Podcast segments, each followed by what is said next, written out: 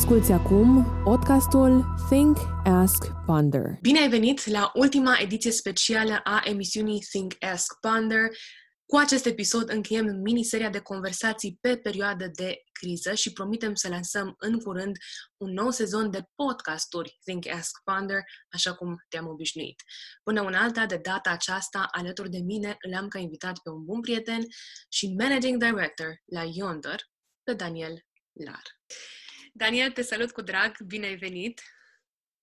Mulțumesc!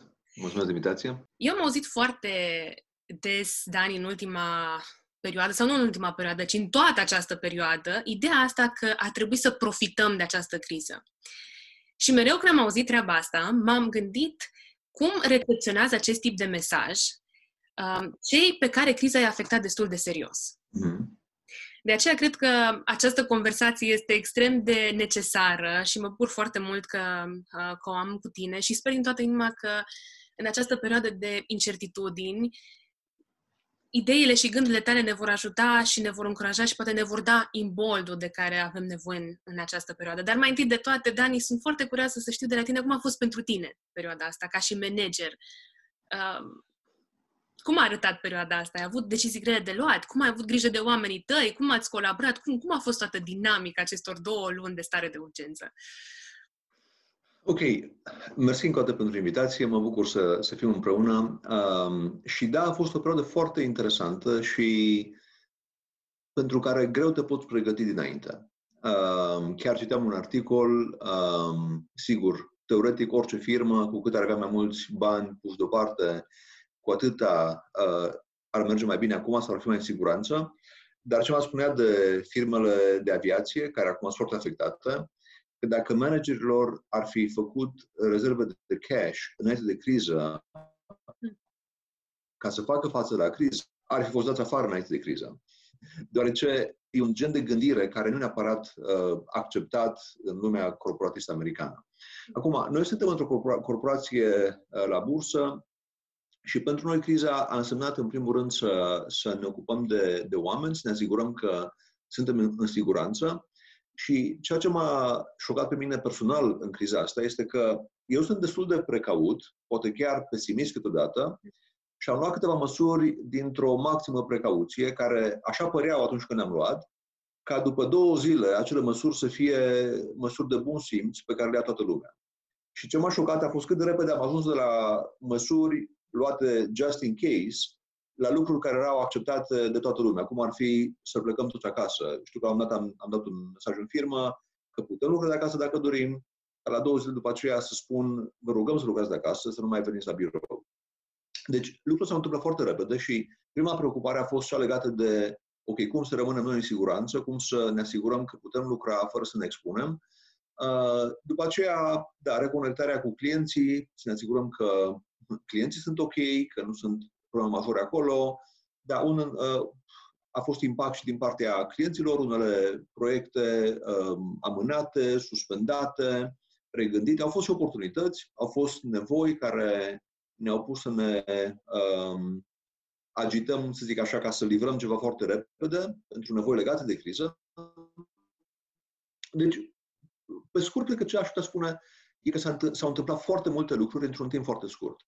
Uh, și deși am lucrat de acasă și am economisit, economisit foarte mult timp uh, de, de drum către și de la birou, uh, parcă suntem mai ocupați, uh, agenda mai încărcată și într-un fel mai obositor. Uh-huh. Uh, am vorbit cu mai multă lume care spunea că prima lună a fost una mai eficientă, pentru că am scăpat de drumuri și de alte lucruri uh, uh legate de muncă. Pe de altă parte, din a doua lună a început să apară oboseală și adevărul e că și o, și o discuție pe Zoom e mai obositoare decât una față în față. Deoarece într-o astfel de discuție te concentrezi pe uh, un ecran, uh, te limitezi la două simțuri ca să te conectezi cu, cu interlocutorul, în timp ce dacă ai fi la o cafenea și ai putea avea o discuție relaxată, uh, ai ieși mai odihnit într-o discuție de genul ăsta. Deci, în esență, criza, uh, da, înseamnă foarte multe decizii uh, în timp scurt, presiune mare, Uh, confortul, într-un fel, al casei, dar mai mult, mai mult efort în a ne conecta unii cu ceilalți și uh, vorbeam cu cineva care spunea că în criză, lucrând de acasă, ne consumăm oarecum rezervele, de, uh, rezervele afective pe care le avem unii la ceilalți. Uh-huh. Uh, și atâta timp cât avem încă rezerve, putem merge înainte, dar o să evităm momentul în care e nevoie să ne reconectăm ca și oameni și să ne, uh, da, încărcăm aceste rezervoare afective unii altora, să zic așa. Tu cum ai zice că stai cu aceste rezerve? Cam la ce nivel ah. este rezervorul tău? Acum sunt două trenduri. Categoric, să zic, comunicarea video te consumă mai mult. Pe de altă parte, cu echipa cu care lucrez, în vremuri normale ne vedeam în medie o dată pe săptămână, uh, în timp ce acum ne vedem în fiecare zi, jumătate de oră dimineața, și lucrul ăsta compensează foarte mult din ce posibile neînțelegeri pot să apară în comunicare. Deci faptul că ne începem ziua împreună, bem cafea împreună, uh, prima jumătate de oră suntem noi uh, și apoi fiecare merge la echipa lui și fiecare face diverse, diverse acțiuni lucrul ăsta ajută. Deci, într-un fel, am încercat să, să supracomunicăm pentru a compensa distanța fizică și, să zic așa, emoțională, dar e o provocare, categoric. Vreau să mă întorc la ce spuneam uh, mai înainte, și anume la ideea asta, care mie de altfel mi-a plăcut-o foarte mult și eu personal am încercat să văd în viața mea și în dreptul meu uh, cum funcționează și dacă funcționează această idee, uh, și anume cea de thriving during a crisis, adică mm-hmm. ideea de a înflori pe perioadă de criză. Mm-hmm. Îmi sună bine ideea asta. Nu știu cât de mult am reușit. Am reușit pe anumite paliere, nu pe toate, dar sunt curioasă care este perspectiva ta. Crezi că este o idee realizabilă? Nu este? Și țin minte că undeva pe la începutul acestei perioade ai avut o, postare uh, în care la un dat ai folosit acest citat de care spunea A crisis is a terrible thing to waste. Mm-hmm. Pe românește spus, o criză nu este de lepădat. Așa e. Și cumva merge mână în mână cu ceea ce spuneam eu. Și atunci sunt curioasă care, care este perspectiva ta legată de ideea mm-hmm. Ok, uh, deci uh, sloganul e foarte fain. Asta nu înseamnă că e ușor de pus în practică și nu înseamnă că e confortabil de pus în practică. Da? Deci vreau să spun asta la început. Cred că orice criză ne duce la limitele a ceea ce putem noi și la ne testează lucrurile în care avem încredere. Și în sensul ăsta, o criză e sănătoasă pentru că ne pune la, la test convingeri, practici, relații chiar și așa mai departe. Acum, o criză îți expune realitatea. O criză ne arată, de fapt, să zic așa, economic, macroeconomic, ne-a arătat cât de dependenți eram în acest sistem de, de, uh, de, de comerț globalizat, cu lanțuri de producție foarte lungi, uh, cu externalizarea la uh, producția unor, unor lucruri de bază, ne-am dat seama că nu suntem ok. Da, deci faptul că o criză îți expune niște lucruri nu înseamnă că e confortabil să te ocupi de ele, nu înseamnă că e ușor să le rezolvi și acest lucru se întâmplă la toate nivelele. La nivel macroeconomic, la nivel de firmă, microeconomic, la nivel relațional, uh, stând acasă, ca și cuplu, uh, ce am văzut eu și soția mea e că uh, da, ne-am dat seama că unele lucruri, acum avem timp să ne gândim la ele și că ar trebui să ne ocupăm de ele pentru că nu mai sunt la fel de mult plecat și a fost un moment în care a fost un pic mai dificil să intrăm în niște zone. În măsura în care le-am rezolvat, e mult mai bine, dar convins că, din nou, lucrul nu e confortabil. Dar, din nou, o criză ne expune problemele, provocările, limitările, uh, iar în măsura în care înțelegem și acționăm corect și învățăm din asta, vom ieși câștigați din criză, în măsura în care ne dăm seama că ce făceam nu e sustenabil sau mergem în aceeași direcție și nu reparăm, cu siguranță că o criză ne poate da peste cap. Uh, și iar uh, mai vreau să fac încă o, încă o remarcă. Uh, citeam weekendul ăsta un editorial uh, al lui Peggy Noonan în, în Wall Street Journal. Uh, Peggy Noonan este un uh, autor celebru în state, a fost uh, speechwriter, uh, doamna care scria speech-urile lui Ronald Reagan și este în presă de mult timp și vorbea de, de dinamica asta care acum prezentă că există o clasă socială mai sofisticată, managerială, așa mai departe, care își permite să spună, hei, hai să ne oprim și să, să luăm o pauză, să ne, să ne protejăm, în timp ce există categorii sociale care nu au acest lux, nu pot lucra de acasă. Eu lucrez în IT și suntem norocoși că avem opțiunea de a lucra de acasă. Dar atunci când lucrezi în producție, nu poți lucra de acasă. Și în sensul ăsta există tensiunea asta socială în lume între oameni care își permit să lucreze de acasă și alții care, dacă nu lucrează da, sau dacă nu pleacă din casă, nu pot trăi. Și cred că ar trebui să fie o măsură de respect și de înțelegere că pentru unii a, a munci în afara casei e singurul mod în care poți să-și câștige pâinea. Uh, și dacă înțelegem asta, ne dăm seama că dinamica e mai mult decât doar una de a minimiza riscuri, pentru că pentru unii a nu-și câștiga pâinea e un risc uh, semnificativ. Da? Și întrebarea e, ok, care e echilibrul în privința asta? Vreau să mergem pe această idee de încurajare, pentru că această emisiune este și ultima din seria de ediții speciale făcute pe Zoom, apropo de Zoom. Okay. Okay. uh, și vreau, vreau să mergem în, în direcția asta încurajatoare și aș vrea să le vorbim în mod specific um, antreprenorilor și managerilor. Um, și întrebarea mea pentru tine la această categorie este cum putem dobândi, nu știu, puteri noi atunci când ne simțim puși la pământ, fie cum a spus, ca antreprenor, fie ca manager al unui business care a avut mult de suferit în perioada mm-hmm. asta. Uh, altfel spus, ce sfaturi le-ai dat tu acestor oameni care se confruntă cu mari provocări ca să rămână statornici și cumva să se pregătească pentru ceea ce va urma, că va trece la un moment dat și criza asta. Am văzut și din trecut. La un moment dat mhm. trece, se reface economia, se refac business-urile. Ce, ce sfaturi le-ai dat cu antreprenorilor și managerilor care se află în, în această situație? Da. Acum, apropo de ce vorbeam mai devreme, uh, vreau să îmi văd locul foarte bine și să nu uh, predic că știu mai mult decât știu. Mă uit în jur și au fost sectoare în economie care au fost afectate incredibil de mult. Și nu știu ce înseamnă să conduci o firmă care își pierde 90 și ceva la sută din venituri în intervalul de o săptămână. Și lucrurile s-au întâmplat în, în, în Horeca, în, în România, în alte țări. Și pentru mine, care lucrez în informatică, um, da, mi-e greu să-mi închipui cum faci față la așa ceva și am tot respectul pentru oamenii care, care s-au reinventat și au luat măsuri uh, radicale și rapide ca să facă față situației. Da? Deci, în sensul ăsta, nu vin dintr-un sector foarte afectat de criză, cel puțin deocamdată. Acum, uh, cu siguranță că impactul economic se transferă de la un sector economic în alt sector, depinde foarte mult uh, pentru ce verticală lucrezi, ca să vezi cât de mult ești impactat. Dar, în esență, ce mi-am dat seama în, și în cazul nostru, este că, uh, și este aici un concept uh, de la Jeff Bezos, uh, uh, fondatorul Amazon, care spune că în fiecare zi este day one.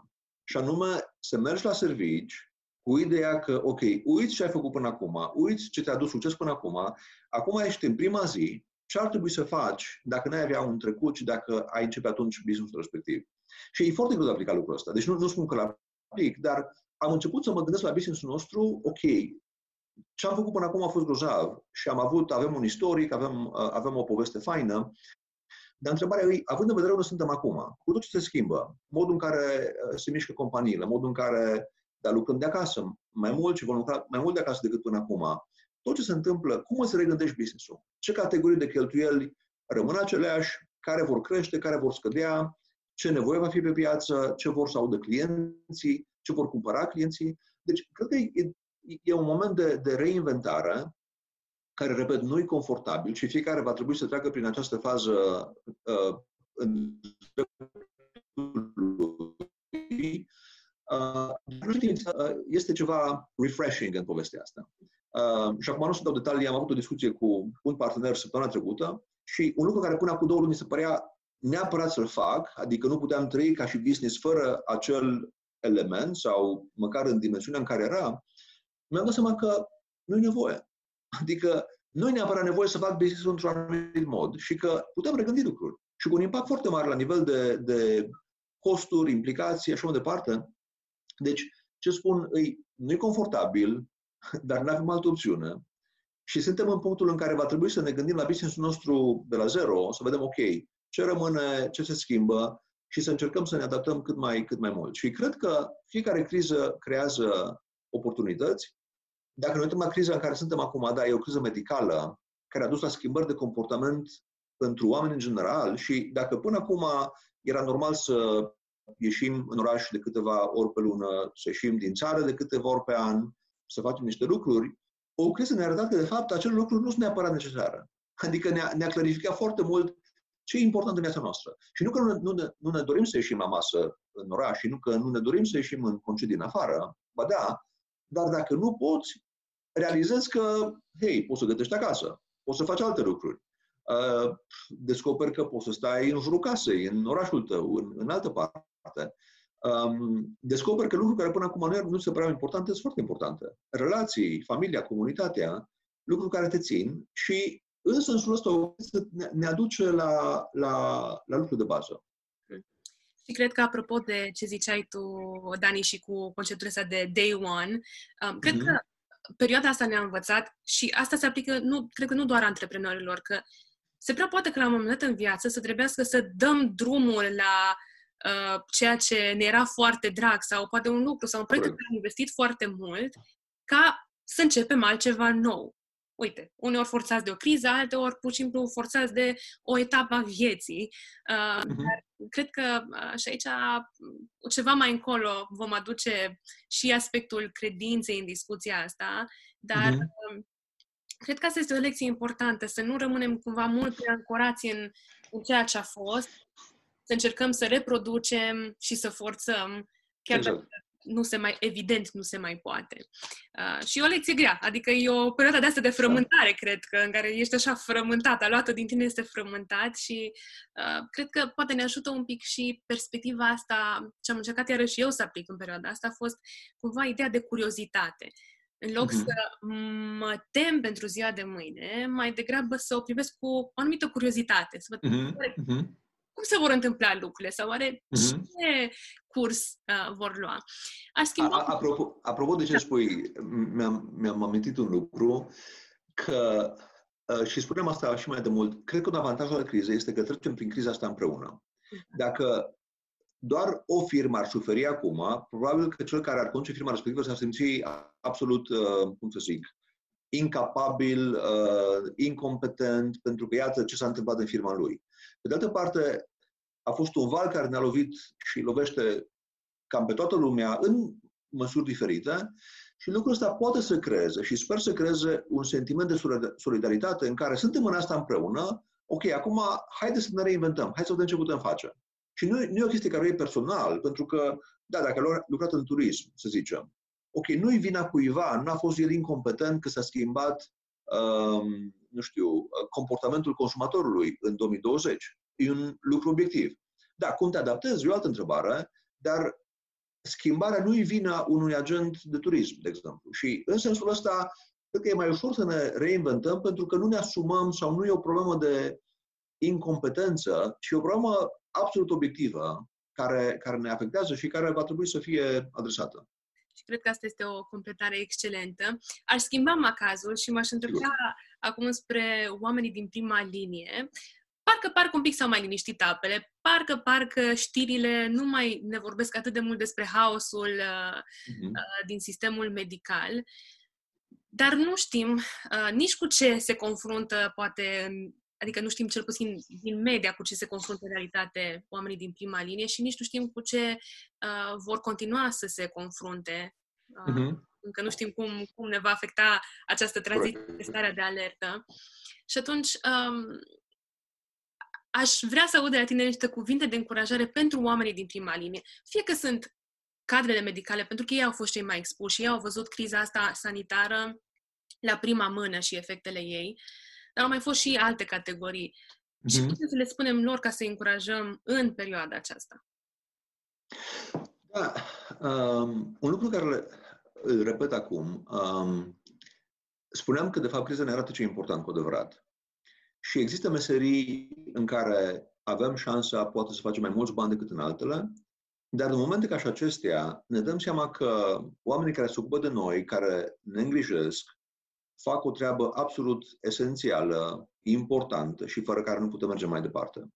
Și cred că această criză ne-a ajutat să ne dăm seama de, de valoarea unor lucruri și a unor meserii pe care poate social nu le apreciem la fel de mult cum ar trebui să facem, pentru că noi am fost ținuți, uh, ca și sistem economic, am fost ținuți în viață de cei care, în primul rând, cei din prima linie, uh, partea medicală, apoi cei din transporturi, cei din uh, servicii de siguranță, poliție, armată, altele.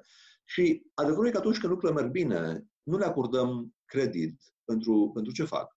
Și, din nou, criza asta uh, sedimentează lucruri importante și ne arată că cei care se ocupă de oameni, de sănătatea lor, de siguranța lor, uh, sunt necesari, sunt incredibili și, și au făcut o mare diferență pentru, pentru toată lumea, practic. Și în sensul ăsta, cred că noi toți ar trebui și suntem foarte mulțumitori pentru oameni care își fac partea și care rareori îi vedem ca și eroi, doar când avem nevoie de ei îi vedem ca și eroi, dar ei sunt acolo tot timpul. Și lucrul ăsta cred că ar trebui să ne, uh, să ne smerească într-o oarecare măsură. Uh, nu că ceea ce facem noi nu e important, dar ca să dau o paranteză, uh, să fac o paranteză, țin minte, înainte de criză am avut o ședință la birou în care cu mai mulți manageri am dezbătut o problemă cu oarecare impact pe firmă, dar nu era un impact de viață și de moarte. Uh-huh. Dar am stat mulți manageri uh, în multe ore să dezbatem un, un lucru care mi se părea important. Am venit acasă și vorbeam cu Lore, soția mea, și am întrebat ce a făcut ea. Și ea, ca și medic, ajutați pe cineva să nu se sinucidă. Hmm. Și când am auzit chestia asta, sincer m-am simțit, uh, acum nu m-am simțit prost, dar m-am simțit așa un pic um, uh, smerit, că noi stătuserăm uh, mulți oameni, zic eu, deștepți, uh, într-un spațiu frumos, în condiții bune, să ră- răzgândim o, o, o, o problemă și bine am făcut. Deci ne-am asumat timp și ne-am luat timp ca să luăm o decizie bună, dar comparativ cu impactul unei decizii sau a timpului ei în a se ocupa de un om care avea o problemă de viață și de moarte, nu se compara impactul. Și uh, la fel și acum în criza asta, același lucru la, la o scară mai mare. Adică suntem în Cluj, mulți care lucrăm în IT și e grozav și suntem bucuroși pentru asta, dar există oameni care ne ajută să trăim, efectiv, uh, în perioada asta și ar trebui să le fim uh, mulțumitori. Mm. Și mi-a plăcut foarte mult, Ani, ideea asta de faptul că trebuie să ne simțim un pic smeriți. Uh, da. Pentru că cred că este un efort din partea lor și am văzut uh, medici care au fost separați de familii pentru foarte mult timp uh, și o grămadă de alte sacrificii pe care au trebuit să le facă pe lângă expunerea mm-hmm. efectivă. Um, și mai mult decât asta, ce, ce cred că ar trebui să ne smerească este și faptul că au făcut-o cei mai mulți dintre ei cu drag pentru oameni. Okay. Um, și asta cred că merită lăudat și apreciat. Aș mai schimba încă o dată macazul. Okay. Și m-aș îndrepta înspre uh, sau aș face apel înspre credința ta, Dani, pentru că știu că pentru tine credința creștină nu este o chestiune culturală, este o chestiune asumată pe care o trăiești în mm. viața de zi cu zi. Și întrebarea mea pentru tine ar fi de ce merită să-L căutăm pe Dumnezeu în perioada de criză? Uh, ți-aș răspunde cu altă întrebare. și acum nu vreau să sune minim, uh, că minimizez problema sau discuția, dar pentru mine întrebarea e ce altă opțiune avem. Hmm. Și, și ce vreau să spun cu asta? Spuneam că o criză scutură sistemele și o criză ne arată că, în esență, cam ce construim noi ca și oameni sunt sisteme temporare care sunt bune, dar care au niște limite. Și acum, sistemul economic în care suntem noi, sectoare întregi economice care până acum câteva luni păreau super de valoare, acum dintr-o dată, uh, nu știu, aproape că dispar unele dintre ele. Și eu cred că tocmai această instabilitate a sistemelor noastre ne face să ne dorim ceva mai stabil. Și ceva din noi ne spune că noi nu suntem temporali, la fel cum sunt sistemele pe care le creăm noi, ci ceva din noi ne spune că noi suntem veșnici.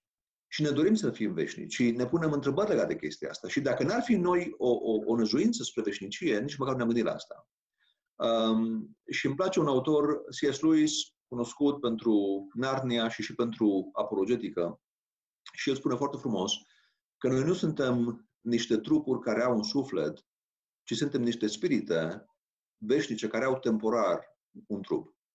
Și cred că o criză, ca și în cea, cea, cea în care suntem, ne face să ne amintim că, deși poate ne merge mai greu acum, că avem probleme, noi suntem valoroși. Și de ce celebrăm acum, ce vorbeam mai devreme, oamenii care se ocupă de oameni? Pentru că oamenii sunt importanți. Da? Nu mai celebrăm oamenii care doar fac bani, nu mai sunt eroii noștri, ci oamenii care se ocupă de oameni sunt cei care sunt celebrați. Și de ce?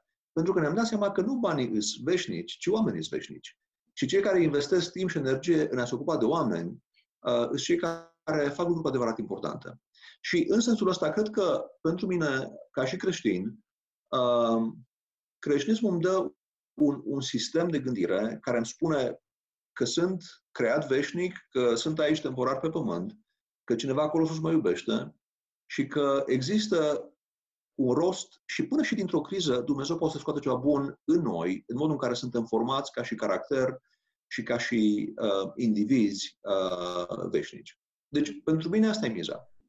Uh, și faptul că există cineva care controlează lucrurile, uh, care ne dă foarte multă libertate, așa de multă libertate încât suntem capabili să ne băgăm în criză. Uh, uh, și am început de mult cu crizele, noi ca și oameni, Uh, și totuși există un plan și oamenii sunt importanți și e vorba de formare de oameni în, în, în, uh, pe pământul ăsta. Pentru mine asta e miza. Și asta e speranța.